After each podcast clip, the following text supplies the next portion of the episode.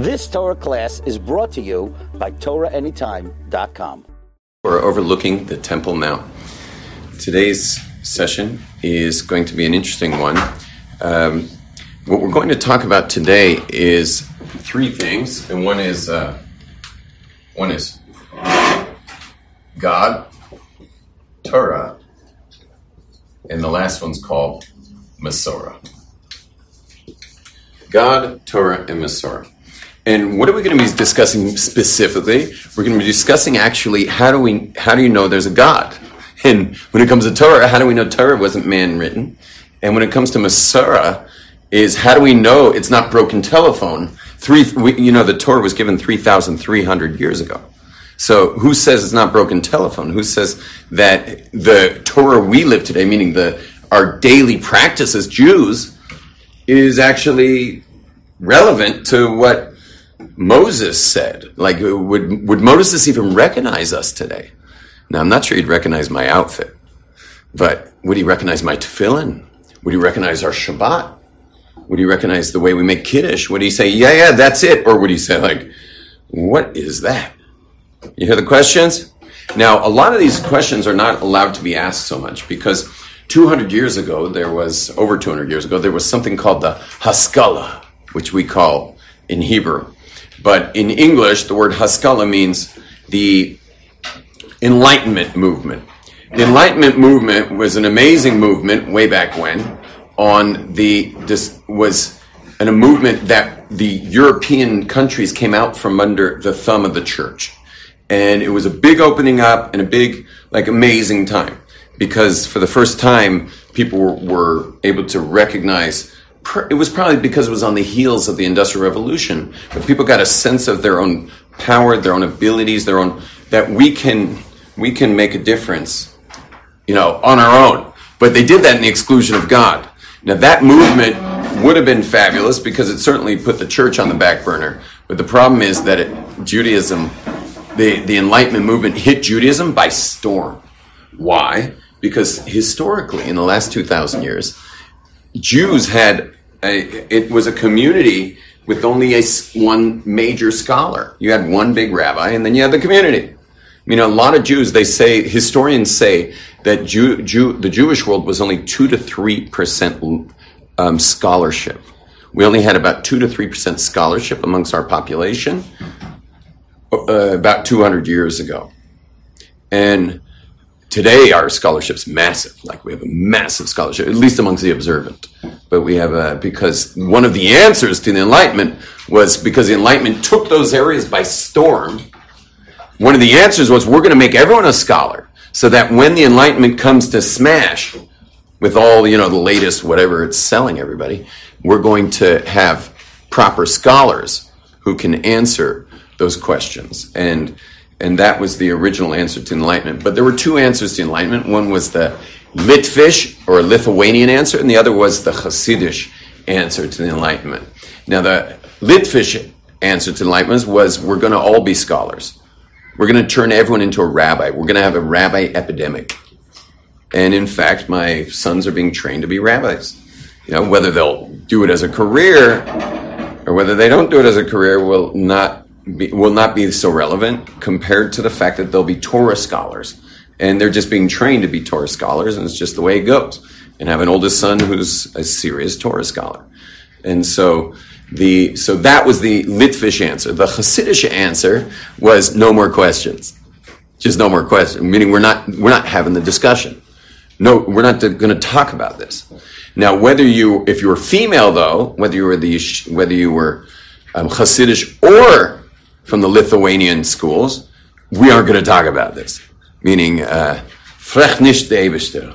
Yeah, that's what they, the teacher's answer is you don't ask questions of God, which is like not a very nice thing to say. And I wasn't asking God a question, I was asking the teacher a question. You know, I'm not asking God. So, but they, they'll say like, you don't ask God questions. That's, that's kind of the patent answer. And the Hasidim were very similar. They were like, we're not going to be part of this enlightenment, you know, question and answer session. We are going to just serve God simply. Okay. And it was probably a pretty good move. And in the end, though, the Hasidic uh, community decided they're also going to make yeshivas. So the Litvaks made yeshivas first. Later, the Hasidim acquiesced and put their boys in yeshivas as well. So it was a, it was a later iteration that the Hasidim joined the yeshiva movement. But the Hasidic yeshiva movement is not interested in the conversation. They're not interested in that dialogue because the the answer to the Enlightenment was was basically this. It's like we're not we're not involved. We're not getting into it, and so that was considered the answer. Now, fast forward a couple hundred years, here we are in 2018, and there's a lot of young people who were raised in those communities. They were raised in schools. For example, in this room alone, uh, who was raised in a school where, where you know, at least most of the years, unless you had a really unique educator who would actually welcome those questions and knew how to deal with them, who at least for a lot of their years were being educated by people who would not appreciate your questions. Raise your hand. okay, so so about about half of you, maybe a little more, and one girl had both hands up. So, so I guess that was like extra emphasized that questions were not were not to be asked. Now, I'd first like to defend that position, and then I would like to not discuss that position anymore. So, to, in defense of that position, the the simple connection to God that comes from the heart and from the instincts is is stronger than an intellectually acquired knowledge that there's God. You get that? Meaning, let's put it like this: Aish HaTorah is famous for giving intellectual answers on how we know there's a God, how we know Torah is true. Like we have our discovery program talks all about Torah being true. And they're hoping everyone's smart enough to say, well, if Torah wasn't written by man, then there must be a God. So they're moving, they're going from Torah to God. You get that? They're moving straight from Torah to God. And then now all that's left is to discuss Masorah, which mm, they don't talk about that much these days, but the Discovery Seminar used to have a whole part of it was about Masorah. Now, do you guys know what Masorah means? Masorah just means the transmission. So maybe I'll switch that out for people watching this on Facebook and stuff. Also, I'm, I would suggest um, people sharing this. Uh, if you go online, you can share it. Uh, what are we doing right here? The, what, transmission. Transmission. Feel free to share it and also. Uh, um, what was I going Oh, I'm, I'm about to start doing live live webinars in personal transformation. So I'm about to be going live and doing uh, you know very high tech webinars for people to join, and uh, so those are coming up soon. Now, now, so the connection, like what Aish HaTorah gives you here, will never give you here. And so what'll happen is you'll get a guy who knows, and now it, it includes prayer, meaning, but prayer is from here, from here. Where's prayer from? It's from here. And so if you only know here, prayer is going to be like rough. It's going to be hard to daven if you only know here also when things go wrong. You know, Michael, you notice God sends curveballs sometimes? Oh, your name's not Michael.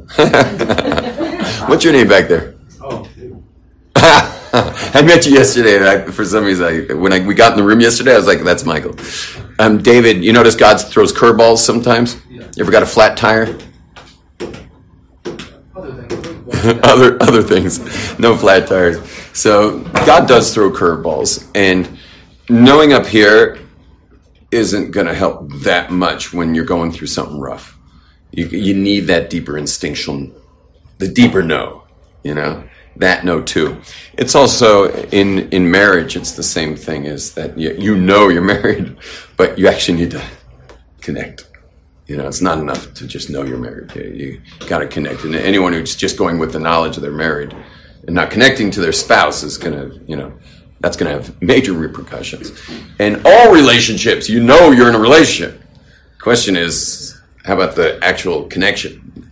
So that was all in defense of the go straight from the heart and not from the head. Back to the head is that when you're a teenager and you're being asked to do thousands of things, like thousands, do you know how many laws there are in Judaism? How many laws are there? Well, how many commandments are there? 613. And when you click on all those commandments and you go to the, you know, each commandment comes with its own website, it comes out to 55,000 laws. Now, we're expecting our kids, like this young 15 year old son of mine here, we're expecting him to do all that stuff. We expect all of it. Okay, so why would he do it?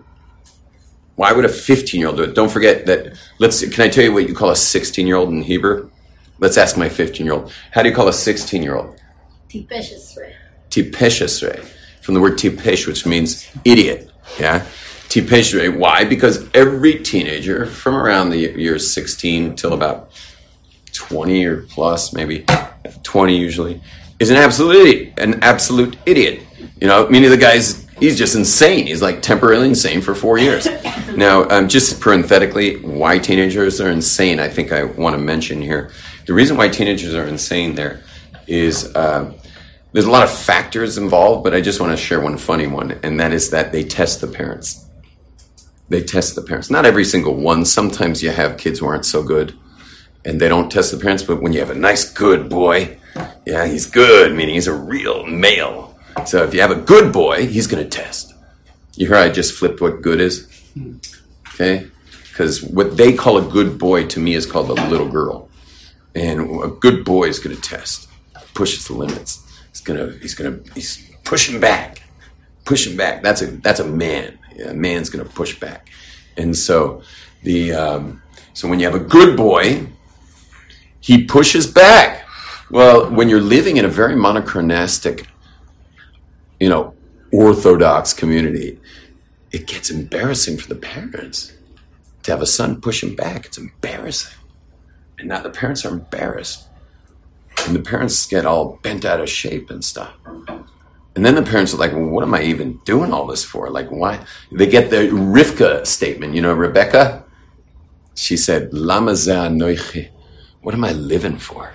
What am I even living for if my son's acting like this, or my daughter, there's daughters doing this too, or my daughter, if my child's thusly, then what am I living for? They have to go through that. It's a terrible crisis. And you know why it's really important? Is because you got to answer the question What are you living for? What are you living for? And if the answer is to please the Joneses, or in this case, the Schwartzes next door, if you're living to look good for the Schwartzes, well, there's no next world for that. There's no next world. You don't get to go into the next world having kept Judaism because you were trying to keep up with the Schwartzes. That doesn't, it doesn't have any currency up there. It's like trying to pay for Starbucks with a 50 shekel bill. They won't give you your coffee. Okay, you need dollars. It's the wrong currency. So if your currency is how your family looks in front of the community, well, you've then get ready for nothing when you die. And so God sends teenagers to push all your buttons, to totally freak you out, and to make you go through major conniptions otherwise known as crisis, and to the point where you, you don't even know what you're living for, what you're doing all the sacrifice for when you're keeping the Torah. You mind sitting next to this Jew here? Yeah, yeah. So yeah, I just need someone right above my camera eye here, so so at least the people watching this feel like I'm speaking to them. Okay. Hi everyone there. So this guy's perfectly set up though. Anyway, the your parents are going through a conniption, and they have to ask themselves, What am I living for? And then hopefully they get to the answer is I'm living for God. Forget you, chump. I mean, they look at their teenage kid and they're like, you know what, you're going to do whatever you're going to do. We got our eyes on the truth, and we're just going like full on. We're breaking off our rear view mirrors. We're breaking off our, sorry, with those side view. We're breaking off our side view mirrors. We're breaking off our rear view mirror we're putting our pedal in the meadow. Who cares what the neighbors say?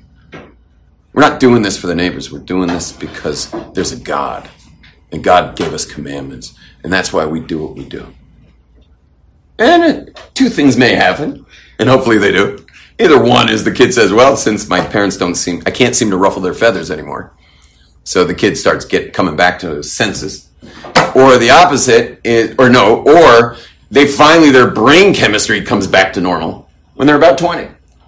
And they get back with the program that they were supposed to be on in the first place. But it's a tremendous gift to the parents. This uh, this adolescent, you know, flip out that teenagers go through. Any of you teenagers, you're not being filmed. Any of you guys ha- go through this as teenagers? Flip your parents out a little bit. Come on, come on. Yeah, all right, all right, all right. That's good. That's good. Me too. Me too. Now, moving on. So, we got teenagers growing up today with all these expectations, and sadly, a lot of the expectation is built with the fear of rejection of the community in the parents. And the kid winds up saying, You know why I'm doing all these mitzvahs? I'm doing all these mitzvahs because if I didn't do all these mitzvahs, the backlash would be too much.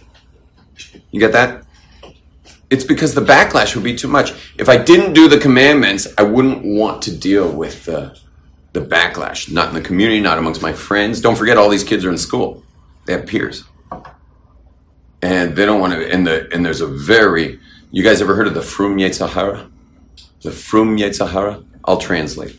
It's the evil inclination to become even more observant.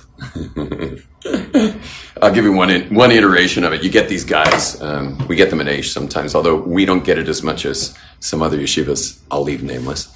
Is because we stop them when we see this. But once in a while, a student will get so observant, so quick, till he explodes and drops everything. So now there's rabbis who don't have enough experience will pat him on the head the whole time.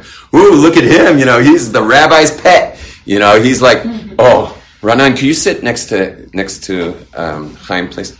So he's the rabbi's pet, man. He's the guy like every mitzvah you tell him about, he takes on. The guy just can't stop taking on commandments. So what do we do with that guy? In Aish Torah, we spray him down with a fireman hose. Yeah, we, we just cool that boy off because we know about the Frum Yetzer Hara. It gets you to take everything on, and then you explode and you run for your life. Whereas the the um, there's other yeshivas that will pat him on the back, pat him on the head, and he'll explode later. But sadly, and I've had to deal with this a lot, they explode once they're already married with children. And this woman's like my husband's freaking out. He's like dropping Judaism like a hot potato. And we're in the middle of this community. And it's like, what am I going to do? And that's why slow growth into these 55,000 laws needs is important. You got to go slow. Now, but that's tough. How do I go slow if I know this is obligatory? Meaning, it's Shabbos now. Like, how do I go slow? Like, you can't do malacha on Shabbos. So I, I, know the rabbi told me to slow down, but what am I supposed to do? It's Shabbos. So it's not easy. You got to learn how to go slow and chill out with yourself. One of the things to go slow in, for sure, is your appearance go real slow with your appearance. That's, for sure. Meaning your clothing. You know, don't grow these babies, you know, in your first week in yeshiva. You know. these have to grow slow. You know, once in a while we get this this hippie guy. Um, oh, I need three. Uh, here, come over here, ladies. Ah, yeah. Maybe slide, or yeah, you can stay. Two seats right here, ladies. Grab that seat. Don't sit next to the Hasidic man, please. So, or else this flight's going to get majorly delayed. Now, the. Now, the. Um, where were we holding?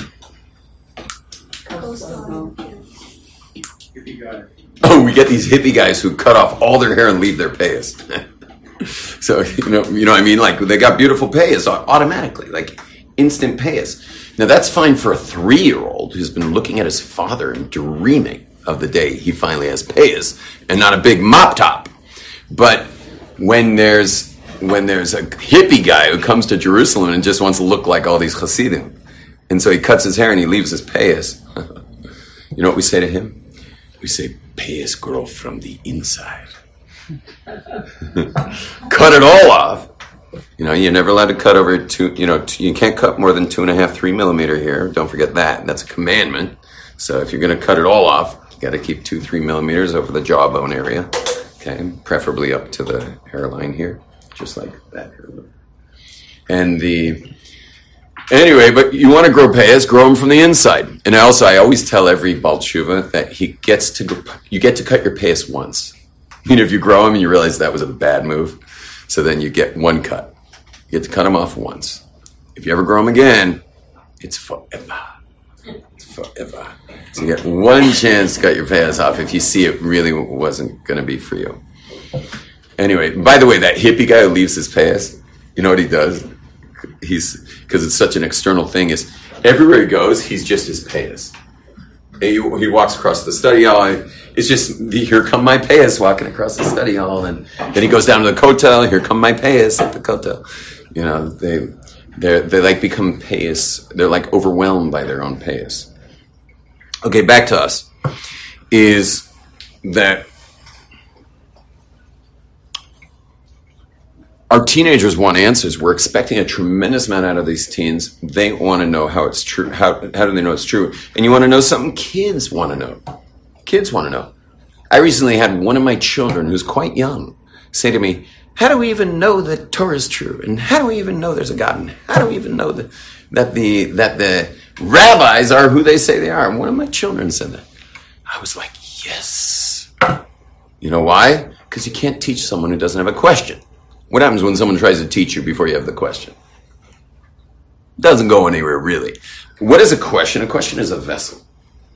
It's a vessel for an answer. But if you try to answer something that's never a question to begin with, it doesn't go very far.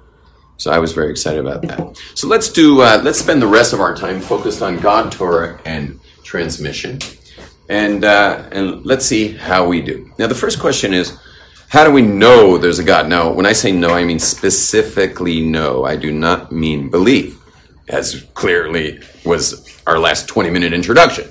We're discussing not belief. We're discussing knowledge, okay? Knowledge. So the first thing to note is that there are two types of knowledge. When it comes to knowledge, there are two types. One is called absolute, and the other is called. Anyone know? You know what it's called? The other kind of knowledge? Oh, maybe I stumped everybody. Yeah. Relative. Relative knowledge. Probable. It kind of is relative knowledge, but we have a term for it. Probable? Prob- e- excellent, but there's a term. What's the term? Okay, I'm gonna give it away slowly. D E D U. Deductive? Ah, she got it. Deductive. What does that mean? Figured it out for yourself. Figured it, you, you figured it out. Now, how did you figure it out? I mean, if you figured it out for yourself, so let me show you how it works. So the way it works is this is the evidence scale. Okay, this is evidence. Hochachot, yeah, evidence. And this person down here is just pure faith, meaning anyone who's not on the evidence line is just on the pure faith. So this is just uh, pure faith down here. And now this person's developing evidence. Now it depends who you are to get the evidence. Now up here is absolute, don't forget. Okay, this is absolute. And anywhere under absolute is going to be deductive. Okay, that's going to be deductive knowledge. Um, just to explain deductive again, deductive means that that you figured it out. You know, like for example, um, this guy, my son rides. He has shoes with wheels on the bottom. Now, I think any of us who would get on shoes with wheels on the bottom would be on our behinds probably within a second. We would just go whoop, and it would not feel very good on your tailbone. Now, he also may, he also may, but because he's done it enough, to, meaning he's already fallen enough times to know how not to fall, doesn't mean he's never going to fall. But he's willing to go have fun on those things, which he's wearing them right now. He's willing to go have fun on those things because he's gathered enough evidence that you can have fun without big wipeouts. You know, he'll wipe out sometimes, but it's still worth it. And he's gathered enough evidence that he got to the point of evidence, with probably more down here. He got to the point of evidence that like it's worth it to try those. And he risks his tailbone every time. And he knows. Would, he, would you? Does he know it's worth it? Does he know it's worth it to ride those things? He knows it, and that's why he's on it. Now, did any of you know your airplane was going to arrive in Israel when you got on it? No, you did not. Oh. Well, the answer is you did. No, no, you did know, but you didn't know this kind of knowledge. Which kind of knowledge? Deductive. I mean, the plane made it to that airport. You know, they didn't just build the plane in that airport. It's been flying. Made it to that airport. You believe the FAA isn't on strike. You believe that the uh, that chances are they haven't replaced the El Al pilots with special Sa- Saudi Arabian sit-ins. Yeah, you you've got you know you you deduce it. You get that? And it hits your threshold. Now your threshold's even lower than uh, than Yisrael Noyav's. Yours is down here because I don't think anyone called the FAA. And you call the FAA, make sure they weren't on strike that day. Federal Aviation Association. No one called. And you check the gas tank of the plane. Anyone go kick the tires down on the tarmac? Yeah, no one went and kicked the tires. You just got on there. So your threshold's super low, and you risked your life. And you do it all the time. And we just came in my car. I didn't take the car for a checkup before I got in the car with my children and drove across Jerusalem. Didn't check it out. Didn't check out the train. Didn't check out this. Didn't check out that. Don't check out my car. Don't check out. Tell me, did I know my wife was going to be the perfect woman for me? When I, uh, even under the chuppah, I already made the decision. We're under the chuppah. Do I know? I don't know. But what I did was I decided on her side. Means decide is from the word side, meaning to eliminate. Yeah, like pesticide, homicide, genocide, suicide. Des- I decided, meaning I eliminated all the other women that were around that time. You know, because Aish HaTorah guys have a certain dating pool called Neve.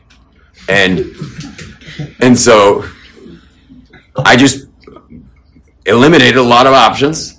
Eliminated, eliminated, eliminated, eliminated, eliminated. Boom, there she was. You know, she had the most positive and the least negatives on her. And she had absolutely no negatives, obviously, in case she's watching.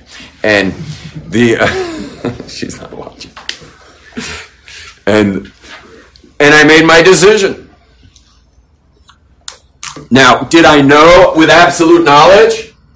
No. Did I risk my life? Yes. So we see that we make deductive knowledge moves all the time. And it's very rare we even have absolute knowledge when we make decisions.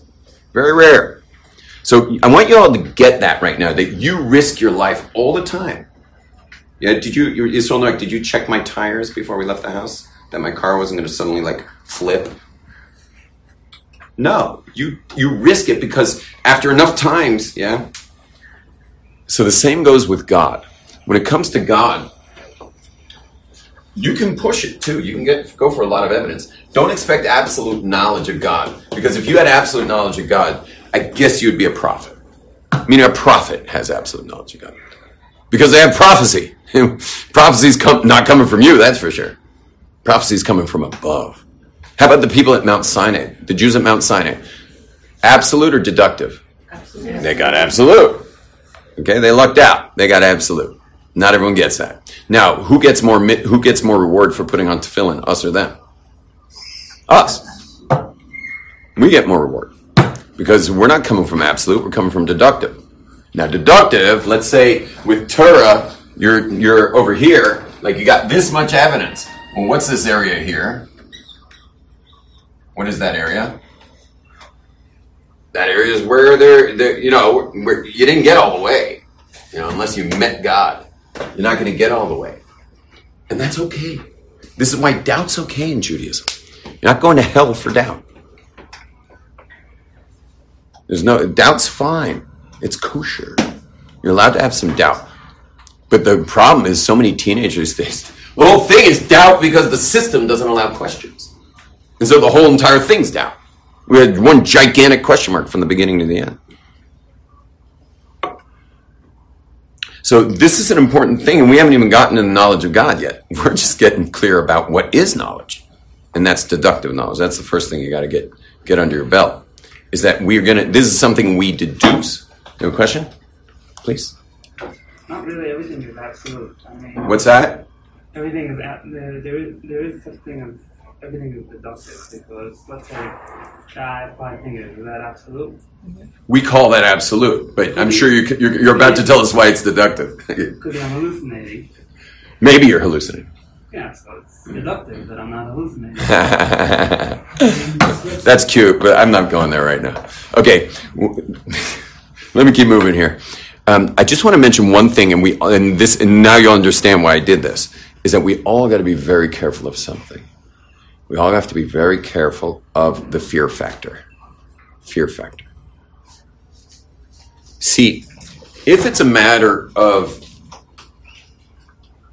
you know whether you're going to go to eat at this restaurant or that restaurant and you're trying to deduce which one would be better is there a fear factor Eh, maybe a little one that you know their omelet was overcooked and their omelet was properly cooked you know that's the risk. Now is that a big fear factor?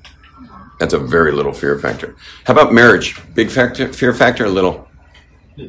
Gigantic. Gigantic. God? Big or little? Fear factor. It's pretty big if not maybe the biggest. Why? Because if there's a God, suddenly, well, depending on when we get to Torah, but you know, without Torah, maybe it's not such a big fear factor. But if God comes with the Torah package, you know, if it comes with the Torah, how big's the fear factor? It's a pretty big fear factor because that means I got to do stuff, and I got to stop doing other stuff. No more Dodger dogs. Yeah, if there's if if if the gods if the, if God comes with fear, so then what happens is we thought this was our threshold, but what happens is, or whatever your threshold is. Uh, one more thing is depending on your educational background, you might need more evidence. Understand that this could be like a you know a high school dropout who smokes weed all day, and you know and got some evidence there's a God and this could be a college graduate. This could be someone with a PhD in philosophy or PhD in physics or a PhD. You understand? They're going to have different criteria, and that's fine. There's nothing wrong with people having different criteria. The problem is when there's a fear factor. Because what happens with people are scared to death of marriage? Let's say their parents had a crash and burn marriage. They've already had several crash and burn relationships.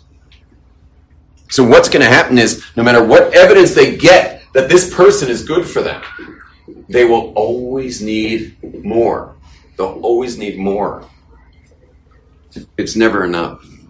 And you find people the same thing when it comes to God is that they have dishonest thresholds. And we found this a lot in Aish HaTorah because we've got 40 years under our belts of teaching Torah from an intellectual perspective. You know, like, is there a God or is there not a God? Is there Torah true or not true? So at the beginning of Aish when we just got 40 kids off a bus, and every single one of them, after spending three days with us, was like, okay, you're, you're right. Well, you know what happened next? They ran for their lives. They ran for their lives because of the, the fear factor. And then, so what happened? We were, chased after them. We caught them by the central bus station. And we're like, where y'all going? And like, well, we're not so sure that, you know. Mm, yeah, I'm not so sure actually. You were sure, you were sure a couple days ago. You know, what happened now? Uh, I'm not so sure. Well, then come back. We'll discuss more stuff. You got more questions? Maybe there's another issue? Let's talk about it. Hmm. But we have people like that, where no matter how much you how much you prove, it's never enough. Now, I just want to ask you real quick: What is the fear factor? What are they afraid of? Raise your hand. Someone tell me, what are they afraid of? What? Okay, very good. It's quoting uh, Cheech Marin of Cheech and Chong. Responsibility is a heavy responsibility, man. Yeah. So they're afraid of the responsibility. Excellent. What else? Consequence. Okay. Meaning what it mean, what's going to mean for them. No, but what consequence? What are they afraid of? Change. Uh, yeah, they're going to have to change their lifestyle, where they go, where they eat, what they do on Saturday. You know. Like, Oh, she got the true answer. Say it again. Resentment. Oh, resentment. Okay, well, whatever. But what? What's everybody gonna say? She said friends and family. What will they say? What are they gonna say? You go turbo Jew. What they gonna say? They gonna say about you? And guess what? What, what do you think's the number one fear? The change of lifestyle or what they're going to say? Which one? What they're going to say wins hands down by like a major margin. I'm sad to tell you. Major margin. In fact, we don't mind that much change. For example, uh, this guy in the back, what's your name? Alex. Alex, imagine you just got news right now, your cell phone dings and you're like, it's your mother and she's like, she's like, I don't know what happened, but did you buy a lottery ticket? And you're like, yeah. And she's like, well, you're a billionaire. You just won a billion dollars. It's going to be paid out over 30 years, but the first installment's like $100 million and it's arriving Monday. Tell me, are you going to have a change in lifestyle? Probably? Your phone's going to be ringing off the hooks for money managers and real estate developers and stuff. You you kidding? You're, you're going to have a tons of shifts going on in your life. You going to enjoy them? Sure are going to enjoy them. Tell me how your friends and family going to feel about knowing you. Real good about that? Real good about that. They're going to be super happy. This is going to be. You related to this man over here? Yes. It's your uncle? Well, I was just kidding. It's your father? Father-in-law. Father-in-law. Father-in-law, would you be happy about that? Um, I have mixed feelings about it. See, he supports him, and suddenly he doesn't have any more control because you know the golden rule. Whoever has the gold makes the rules. Right? So, anyway, father-in-law's happy, mother-in-law's happy, everybody's happy. But when you win the Torah lottery, not everyone's so happy. You could even find kids who were raised observant who got more observant, and the mother freaks. Mother freaks. Father freaks. And they're fully observant. Can you imagine parents freaking that their kids are getting more observant? Happens all the time. How about modern Orthodox kids whose kids become Haredi? Modern Orthodox parents whose kids become Haredi, talk about freak. And that's that's an absolute like, you know, all hell breaks loose. That happens. So anyway, you understand what's going on is that we got to be aware of that. Now, I actually have an answer for that, but I'm not going to give it to you right now because we've got to talk about Torah, God, Torah, and transmission. Real quick. What is evidence? What do you refer to? What, What do you mean by evidence? Well, let's talk about it now. So, what we mean by evidence is uh, let's start with this. Uh, we have an expanding universe. Okay, the world's expanding. We know this for a fact. That's not optional. That's not like open to discussion. We are in an expanding universe. Things are getting further away. You know, our solar system seems seems to hang tight to the sun, but when you get outside there, and things are just moving, like moving. The universe is expanding. So then the question is, well, maybe it expands and contracts. Maybe it expands, contracts, expands, contracts. No. Turns out the physicists were able to prove that it's reached beyond the critical mass of expansion and it's going to continue expanding, which means it's always been expanding. It's just expanding. Well, where's it expanding from? And the answer is, well, it must have all been at one point. At one point. It had to be at one point at one point. Well, where did that point come from? Where did that point come from? And here's a really great mind bender. What's outside the point or what's outside our universe? Because if our universe is expanding into, it's got to be expanding into something, but it's not expanding into space and it's not expanding into time because it is space and time. Our universe, our expanding universe is the space and the time. So what is it expanding into? You ever thought about that? Wild thought. I mean, if you could somehow get a rocket ship going faster than the expansion and get out, where are you? Now where are you? because you're beyond space and time. Which means that on the other side of, of space and time is outside space and time. Hmm. Now, what does Judaism call something that's outside space and time? Begins with a G, comes up with an O, comes a big D. We call that God. God is outside space and time.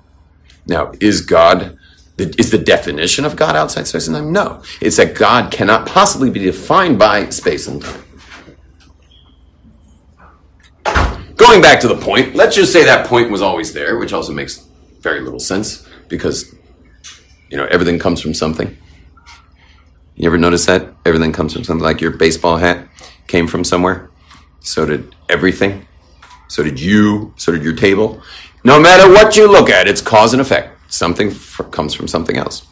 Every single thing in the physical world comes from something else. So why in the world would we say that that first point was always there when every single thing in creation came from something. It must be that also came from something. Well, there was no something other than that point. Well, where did the point come from? So, of course, when you learn physics, as I did in college and high school and stuff, no one likes to talk about that much. And you should know that atheist physicists are very uncomfortable with this discussion altogether because the actual theory that the world comes from a point and has been expanding since then, which they call the Big Bang theory. It's only a theory, but that makes philosophers very uncomfortable because that automatically posits, posits God. Because where'd that point come from? And if you want to say the point was always there, who banged it? Who banged the point? Now, let's go to the four second proof of God. I've got many more of these. I don't want to end there, but we might have to just time wise. Let's go to the four second proof of God. Um, just real quick, just to get this done. Um, if this room were totally empty, meaning we emptied it out of people, out of tables, out of, you know, books, we just emptied out the room entirely. And then we sealed it, and we also hermetically sealed it. No dust could get in either. Nothing can get in here. We closed all the vents. It's perfectly hermetically sealed. And we came back a year later. What would be in this room? Nothing. Very good. Two years. What would be in the room? Everyone say it together. What would be in the room? Nothing. Ten years. Nothing. Thousand years. Nothing. Ten thousand years. Nothing. What does nothing make? Nothing. Nothing. Nothing makes nothing. Is that clear? Nothing makes nothing. Okay, here we go. Four second proof of God on the stopwatch. Before there was something, there was nothing, and since nothing makes nothing, and now that there's something, it must be that nothing was God. I think I beat four seconds that time. But okay, it was the two second proof of God. Before there was something, there was nothing, and since nothing makes nothing, and now that there's something, it must be nothing was God. Okay? Before there was something, what was there? There was nothing. Well, what does nothing make? Nothing. Well, there's something now. Now there's something. You know, Descartes, you know, there's something. And we know it comes from nothing, but nothing makes nothing. In this case, nothing's busy making something. Well, it must be the nothing was God. Now, this, what's that? The Lord wasn't saying that no dust could come in and There was nothing. could come in. There was nothing. There was absolutely nothing, including no dust. Nothing could come in. There wasn't. The Ram, by the way, this is not my idea, the four second proof of God. It was only my idea to do it in four seconds. The idea comes from the Rambam, who lived a thousand years ago. It's called the first cause proof of God. First cause proof. You can look it up. And, but you understand, it's intuitive. It's basic. Very simple and it's incontrovertible. Now, of course, you have all kinds of atheist theorists who like to say, well, we don't know there was, maybe there was something, or, you know, you get things like that. And then, of course, you get the people saying, well, who made God? You ever heard that? Who made God? Now, of course, any mature adult wouldn't ask that question, who made God? Because we're talking about something that doesn't exist in any physical form. So it was never made, it doesn't exist in form, it has no form. You can ask who made something of physical form. You cannot ask who made something that doesn't have any form, because it's nothing. It's not made of anything. But it sure seems to know what it's doing. And not only does it make a world, it, it makes a world that's expanding. Well, what's expansion cause? Chaos or order? Chaos. But this God seems to have tremendous ability because there's tremendous order. So it's like, is it chaos or it's order? The answer is he does chaos and order. He's like, he handles it all. He does the chaos and he does the order, which is pretty wild. Because in the physical world, we only understand really chaos. Order is very hard to understand in, in physics, how order comes. And yet, no one can get away from it. It's always there. There's always going to be order happening in, an, in a world of chaos. Even your very skin, like if you cut the skin open, it just stuff comes out of nowhere. Microbiological realities start appearing that you cannot find in your body. They're not in your body. Did you know that? Did you know the stuff that heals your body when you get a cut is not findable? You cannot find it in your body. It doesn't exist in your body. You have to get a cut first. It's wild. I, the, the, you know what plastic surgeons are? Plastic surgeons are like the masters of the skin. So the, the head of plastic surgery in Hadassah Ein Kerem U- University is my uh, is one of my mountain bike partners. We ride mountain bikes together. And uh, I once asked him, I said, well, "How do you explain that, Mister?" Because he's not into God. How do you explain that? You know, he says, "I know stuff about the skin that you'd really freak out if you knew what comes to heal your skin when it's cut." Because he's obviously has to know all the microbiology. He said, "You'd really freak because what you, you already know that it's healed by things that don't exist in the body until you get cut." But he says, "I know the I know the minutia, the great detail of that." And I said, So why don't you believe in God? So we're both on our bikes, you know, in the mountains. He's like, I prefer to leave it a question mark. And we ride off, you know. Now, what is that supposed to mean? It means I still enjoy shellfish. That's all. All it means is I like lobster. It's basically what it means. That's it. And and people who know as much as he does have to, in the end, just say they like lobster. That's that's why I keep it a question mark. Now, obviously, we mountain bike together. I'm not going to push him on it. That was as far as I've ever pushed, and he pushed me back with the lobster statement. Now, the next thing is how your life's orchestrated. Have you noticed? How, oh, is it four o'clock, by the way? Mm-hmm. Yeah. Is it after four? Yeah. Okay, so what we'll do is today's Tuesday, so we'll do uh, we'll continue with this. Um, tomorrow we'll do we'll finish up God, and then we'll do Torah, and we might even be able to do transmission Masorah. Okay, so uh, everyone have a beautiful, wonderful, delicious, most amazing day ever. Shalom. Yep, three o'clock, and these three classes are my last of the uh, week. Because I mean, la- uh, next week I'm on vacation with these guys. We're going away. Shalom. Shalom, everyone. You've just experienced another Torah class brought to you by TorahAnytime.com.